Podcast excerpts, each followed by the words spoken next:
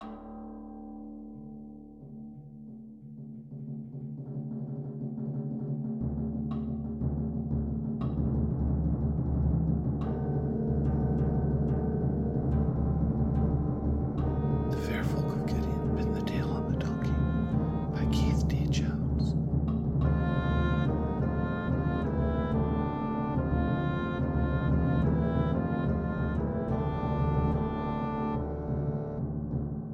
Chapter 7 Jaffs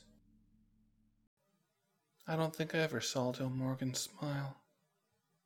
Let me rephrase that. I don't think I ever saw her smile because of me. Anything I did, anything I didn't do, anything I did right, anything I may have done wrong, anything she may have found amusing, she may have smiled, she may even have laughed. I just don't remember it. She didn't speak to me then, standing in the common market, holding her hand so that I could swear my undying allegiance to her. Okay, it wasn't quite like that, but might as well have been. Down on one knee, say the oath, dog, say it! Didn't go off like that at the time, but I'm sure you get the idea. Did I know what the hell I was doing? No, of course not. But that's hardly the point. The point is that I was shanghaied. So she didn't say anything to me as I sat at that table at the common market, the scent of hunger's food still fresh on my hands. She only spoke to Beowulf Drake, thanked him for his services. I'm not repeating her exact words because I don't remember what she said. I only remember that she thanked him. I only remember her voice, not the words, her voice. Rich, deep, born of the earth. How to describe? This was the voice of someone who is born to lead, who is used to giving orders, someone who is used to being obeyed without question or comment. She said nothing to me, only turned and began to walk away. I wanted to follow her. I wanted to spring from that table and walk on her shadow, like an excitable puppy to look at her heel if she would but give me the chance. I looked at Beowulf, not knowing what to do, not understanding. He had brought me to this place. Was I free to go, to leave? Did I want to? Where would I go? What would I do? What was this place? Well, go on. That was the only permission I needed. I followed after Del Morgan, reaching her before she disappeared into the crowd. She didn't look to see if I was there, as if she knew I would be, as if it was so natural that I would follow after her that there was never even the slightest doubt in her that I would be waiting for her to notice, waiting for her to acknowledge, waiting for heaven's grace. I followed her to the train station, just as I would have followed her to the end of the world. We waited for the train, a special belching smoke, whistle so mournful that it was like nothing you've ever heard issue from a train before. The train was for us alone. Well, for her. I was just along for the ride. She didn't speak to me then, only looked out the window, watching the hills float by. We returned to the city, walked its streets. Forget about the box, okay? And the beach. Never saw it again. We exited the subway, left the underground. Del Morgan led me to her penthouse, as high above the street as you can get and not have the sky and the stars beneath your feet. My new home. Don't try to find the place on a map. This particular apartment building is in that part of the city which exists just around the corner. Over there. Keep going. You've almost found it. It's the second one on the right straight on till morning. Yeah, that's the place. Lobby's impressive. No, it's not. Very nondescript. You would never guess the importance of the people living there if you did actually manage to stumble across the place. Small, gray walls, potted plant dying in the corner, smells like piss. The lobby, not the plant. One guy sitting behind a dinky desk that looks like it was made out of old newspaper and then varnished. Guy looks like a disgraced linebacker. Looks so bored that he doesn't even blink when Del Morgan walks toward the elevator.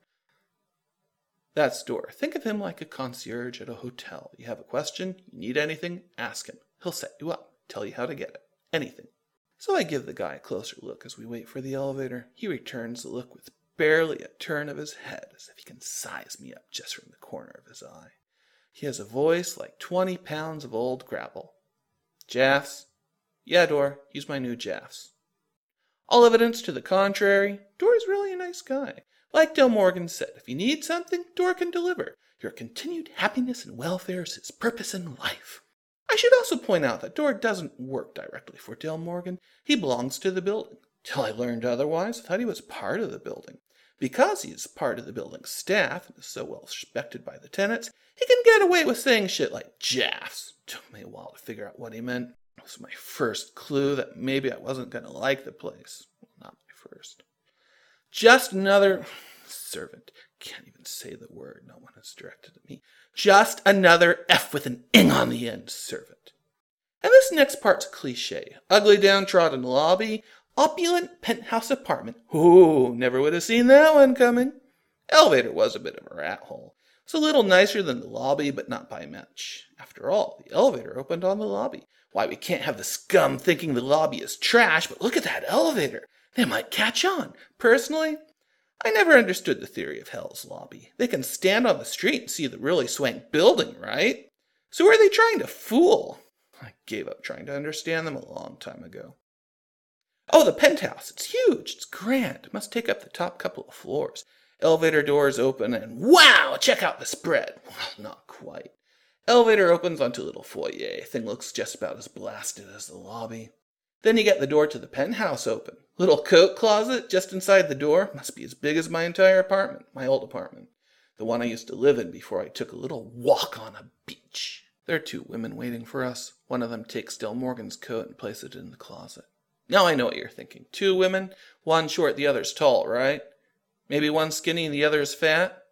Oh, they must be twins. No, not even close. They're not fair folk proper, but some stuff does seem to have rubbed off on them. Hell, stuff has rubbed off on me.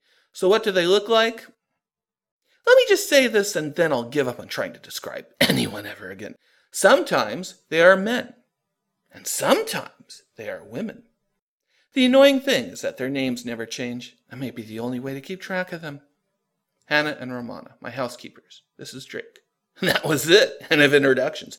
Hannah and Romana took one look at me as if they hated my guts and then wandered off, as if they didn't need Del Morgan's permission to disappear. They're always very busy, I've noticed. What with a place this size and only two housekeepers? Ha ha, they're busy. Interesting tidbit Del Morgan doesn't have a cook. That surprised me at first. You would think that someone as well off as Del Morgan would have some kind of master chef preparing all our meals. No, it doesn't happen. Del Morgan cooks all her own food. She didn't strike me as a cooking type. I didn't even believe her at first. Now I know better. There's a very good reason why she prepares all her own food. Remember what I said about the fair folk not being above poisoning a rival? Among the fair folk, find a survivor, one who has played the game long and hard. You'll find yourself a gourmet chef. I take that back. Sounds like another cliche. I'll tell you what. If you believe that someone who cooks all her own food to avoid poisoning would eat gruel for three meals a day, then she eats gruel. If you believe that someone who cooks all her own food to avoid poisoning would become a rockin' good cook, then she can whip out food like you wouldn't believe. Master the Spice Rack, too. Oh, and I didn't get a tour of the place. I'd be left to my own devices for exploring, but that doesn't happen yet. She takes me to a living room, entertaining room, sideboard, or whatever you want to call it. There is furniture and paintings on the wall. Really nice multimedia system. Anyway, I think it was more of a servant's living room than for guests. You are my personal assistant, not directly attached to the household staff. A gopher, if you will. If I need something, I send you to fetch it. Deliver messages, sort my mail. It's a hard job. I'll be sending you on a lot of errands, difficult tasks. That's why I acquired you. You survived the lands beyond. You should have little problem here. Many things you see will be new to you. I'm not going to lead you by the hand. You'll have to sort things out as you go. Ask Door. I'm not going to repeat myself on this. You're going to have to remember to ask Door on your own. Oh, and one more thing. I don't need you. I want to make that perfectly clear. Don't think you're special. There is nothing you can do that I cannot do for myself. As if to prove her point, she sticks her hand in my chest and rips out my heart. No shit! I can't believe it. Hurts like hell. One minute, she's giving me that stupid welcome to the family speech. Next, she reaches over. Her fingers sink into my chest. I can't describe it. Hurts like you wouldn't believe. I can hear bones crack as she digs through my breastplate. Blood. Slimy with blood. I can feel her reaching around in my chest and ring on her finger. She's got my heart. She's got my heart. I can feel her fingers slipping around it. Pull. There's this great sucking sound and then pop. She's holding my heart in her hand. I feel void. I can't scream. I'm looking at my heart still pumping, blood slurping onto the floor. I'll keep this someplace safe. Can't have anyone just up and killing you now, can we? I want to talk. I want to scream. I want to cry out. My whole shirt front is soaked. There's this great gaping maw in my chest, oozing fluid, spitting blood. I have a draft. My heart in her hand continues to beat. I can feel her fingers touching it. They're warm and slippery. Don't drop me! That's another thing you may have noticed. You cannot speak unless someone gives you permission, ask you a direct question, that sort of thing. It's true. I open my mouth, find no words, no voice, just a rasping sound like an engine that is about to die. I'm on my knees looking at the blood, trying to I feel shards of bone dig into my flesh. Look at this mess. Well, don't just sit there. Clean yourself up. It hurts. Hurts so much it burns. I've got my hand over the hole, trembling fingers, feeling voids like with blood. I want to puke. I want to vomit hot blood, choking, rasping. All I can do is look at her. What are you waiting for? Clean yourself up. I paid five million dollars for you. If you can't handle this, then you're dead to me. A waste of good money. Should crush your heart right now before you have a chance to embarrass me. Oh shit! Oh god! Oh fuck me! I don't want to die. I can't do this. There's a great gaping hole in my chest. I can feel my heart beat. Oh god! I can feel her fingers squeezing, squeezing the life from me. I'm alive. I can feel my heart fingers, blood still pumping. Just close the wound. It's like shape shifting. Hey, get off your you fuck, you dumb shit. You can do this. You're alive. Feel the pain telling you you want to live. Feel the blood flow pumping in your veins. Heart's in her hand. It's in her hand, but it's still working. You're alive, like ship shifting. Shape shifting, close the wound. I know you feel void, feel your heart's over there, but it's it's it's in you. Bind bones, mend skin, close the void, feel your heart beat. You can breathe again. That's better. You may turn out to be a good investment yet.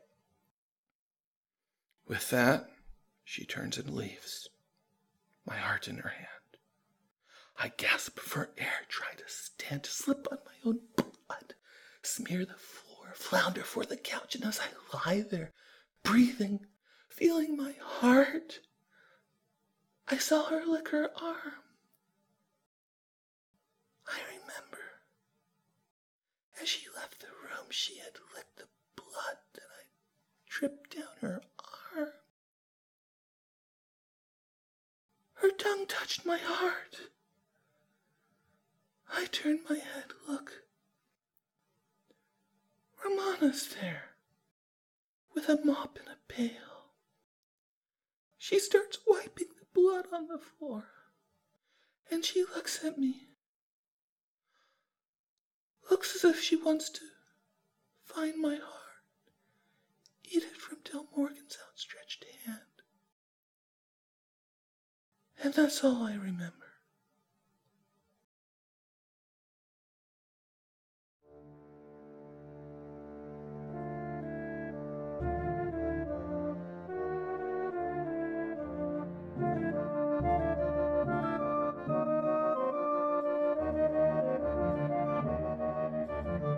This audio recording of The Faire Folk of Gideon, Pin the Tail on the Donkey is copyright 2010 by Keith T. Jones. All rights reserved.